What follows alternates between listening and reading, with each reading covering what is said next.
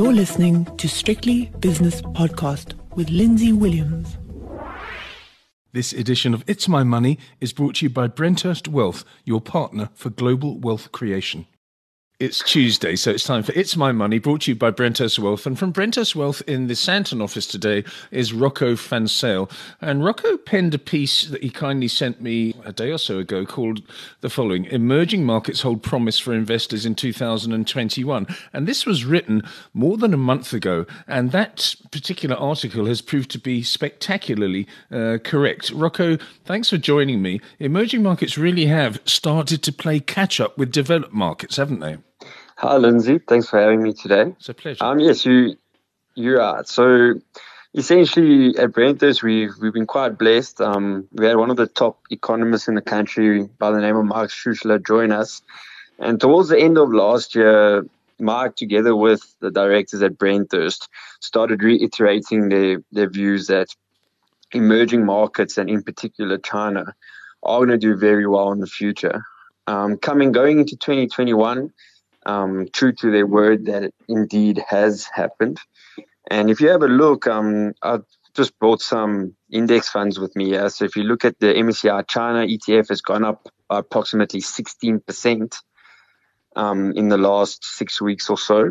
And also, if you got your MSCI Emerging Markets Index going up about 9%, where in comparison, you've got the S&P 500 that's gone up about 3%, 3 to 4% as well as the MSCI World Feeder Fund going about maybe between four and four and a half percent. So it's definitely been a very interesting start to the year um, for emerging markets, and at Brenthurst, we, we believe that the momentum will carry on for the foreseeable future. It certainly looks like it. And if we go closer to home, you look at the South African uh, all share index, whether it be the top 40 or the overall index, it's consistently gone to record highs over the last couple of weeks. So you don't have to look much further for an emerging market outperformer than South Africa. But when you look at the emerging markets, emerging markets are, they're not all created equal. That's what I'm trying to get across here. So, for example, you say China is an emerging market, but also South Africa is an emerging market, Vietnam is a, an emerging market, and it goes on from there. So, do you differentiate between these different emerging markets? Yeah. No, that's a very good question. And yes, the, the JSE has run really hard lately, and uh, I think the momentum from the our emerging market peers have definitely carried us through. Um, but South Africa is unique. Um, we, we've got our own set of challenges which are very well documented. Um, and essentially going forward, I mean, we've got our own set of challenges. I mean, we've got uh, fiscal challenges, we've got political and, and economic pressures. Uh, we, a lot of commentators believe that we, we could be heading for the fiscal cliff in a few years' time. So you're right to say that emerging markets aren't created equally. Um, but as far as Brenthurst is concerned and our house view, um, we we tend to think that um, China, as well as the Asian peers such as Vietnam and, and India and, and Thailand, as you mentioned earlier, will carry um, will be the, the the the picks of emerging markets going forward. You say in one of your um, uh, paragraphs in your piece, you say analysts and investors, whether it be from BlackRock or J.P. Morgan Chase or Morgan Stanley, have all indicated an increased appetite for emerging market exposure in 2021, with particular reference to China and other Asian emerging markets to lead the global recovery. And we saw, actually, you know, it's not an emerging market, but we saw some really good numbers coming out of Japan uh, yesterday. But that sort of regionalizes the world's recovery. And you say Goldman Sachs are touting emerging markets to outperform the rest of the world, in their words. And this is due to several reasons. What reasons would you single out as the, the best reasons for having a look at emerging markets? Yeah, well, Lizzie, to, to point out, I think although COVID originated out of China, China were actually quite lucky where they did detect the virus quite early on. And the economy didn't um, contract last year. So they actually they managed the pandemic very well. And if you take that together with um, the with Biden winning the the, the presidency in, in, in the states, um, you you got a, a cocktail of, of, a lot of positive factors going for for China. Um, also, emerging markets as well as China haven't performed as well as their developed peers in the last decade.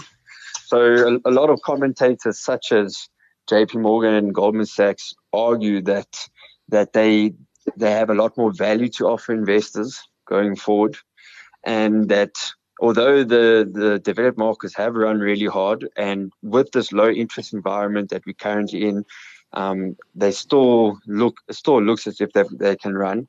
There's definitely value in in your emerging market um, countries such as China and their peers, and also um, going forward, a lot of people are predicting that Asia will will overtake Europe from a, a GDP point of view. Yes. So if you take that into consideration, your powerhouses going forward is most probably will always be the states, as you can imagine, but as well Asia and South Southeast Asia, they'll have a lot more going for them in, in the future. I'm again reading your article. China is the one country that keeps on coming up, and although some people may say it's not really an emerging market, it's a combination of a developed market and an emerging market. But let's call it an emerging market. You seem to like it the most because of its economic powerhouse reputation, and also the fact that it's bounced back so much faster than so-called developed markets. How do you at Brenthurst expose your clients to China? Yeah, so at Brenthurst, we have adjusted our house view, particularly in the last few months. As I mentioned earlier in December already, our directors, is, together with Mark Schusler, um, started reiterating that our, we are going a bit more overweight as far as emerging market exposure is concerned for our clients.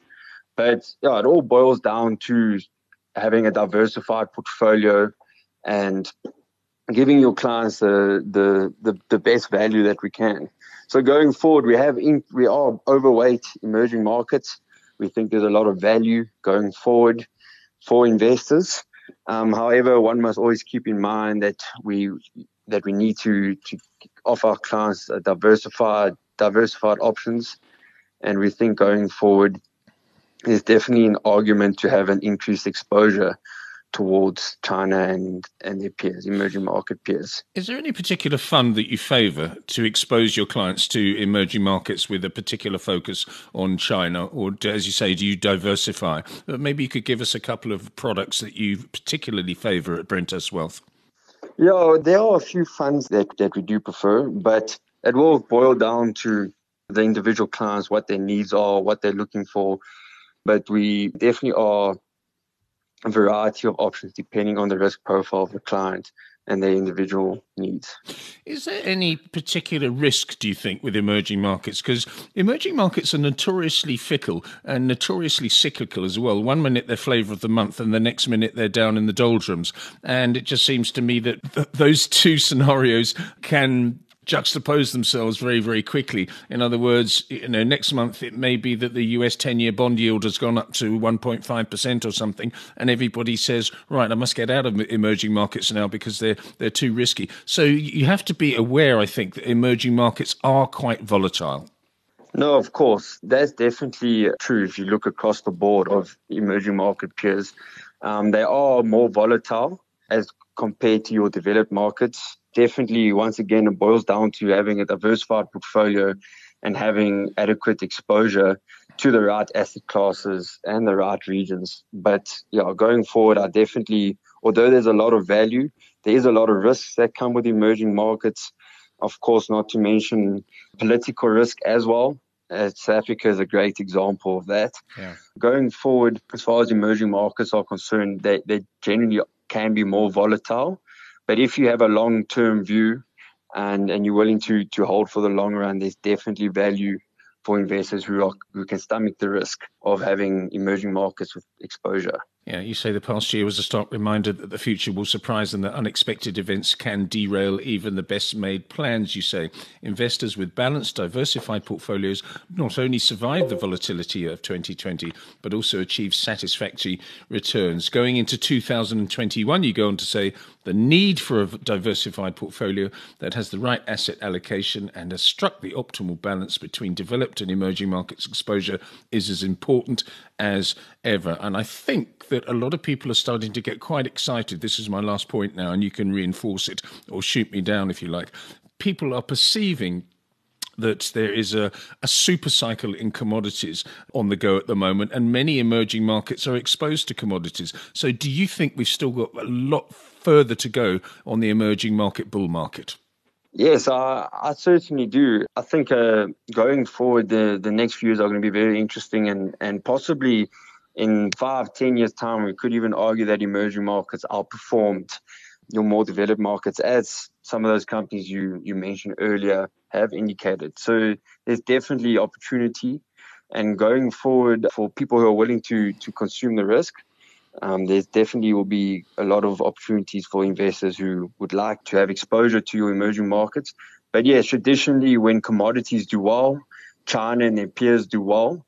Um, even South Africa, if you look at the J, the JSE index, has done extremely well, and that's also off the back of the of commodities. So definitely hoping that there's there's a lot more more to go. Rocco, thank you very much for your insight. That's Rocco Zyl from Brenthurst Wealth in the Sandton office. And that was It's My Money. It's My Money was brought to you by Brenthurst Wealth, an award winning boutique wealth management company.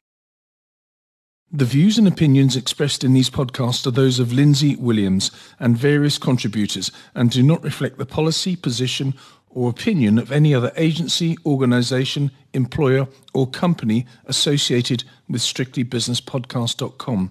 Assumptions made on the analyses are not reflective of the position of any other entity other than the speaker or the author. And since we are critically thinking human beings, these views are always subject to change, revision, and rethinking at any time. Please do not hold us to them in perpetuity.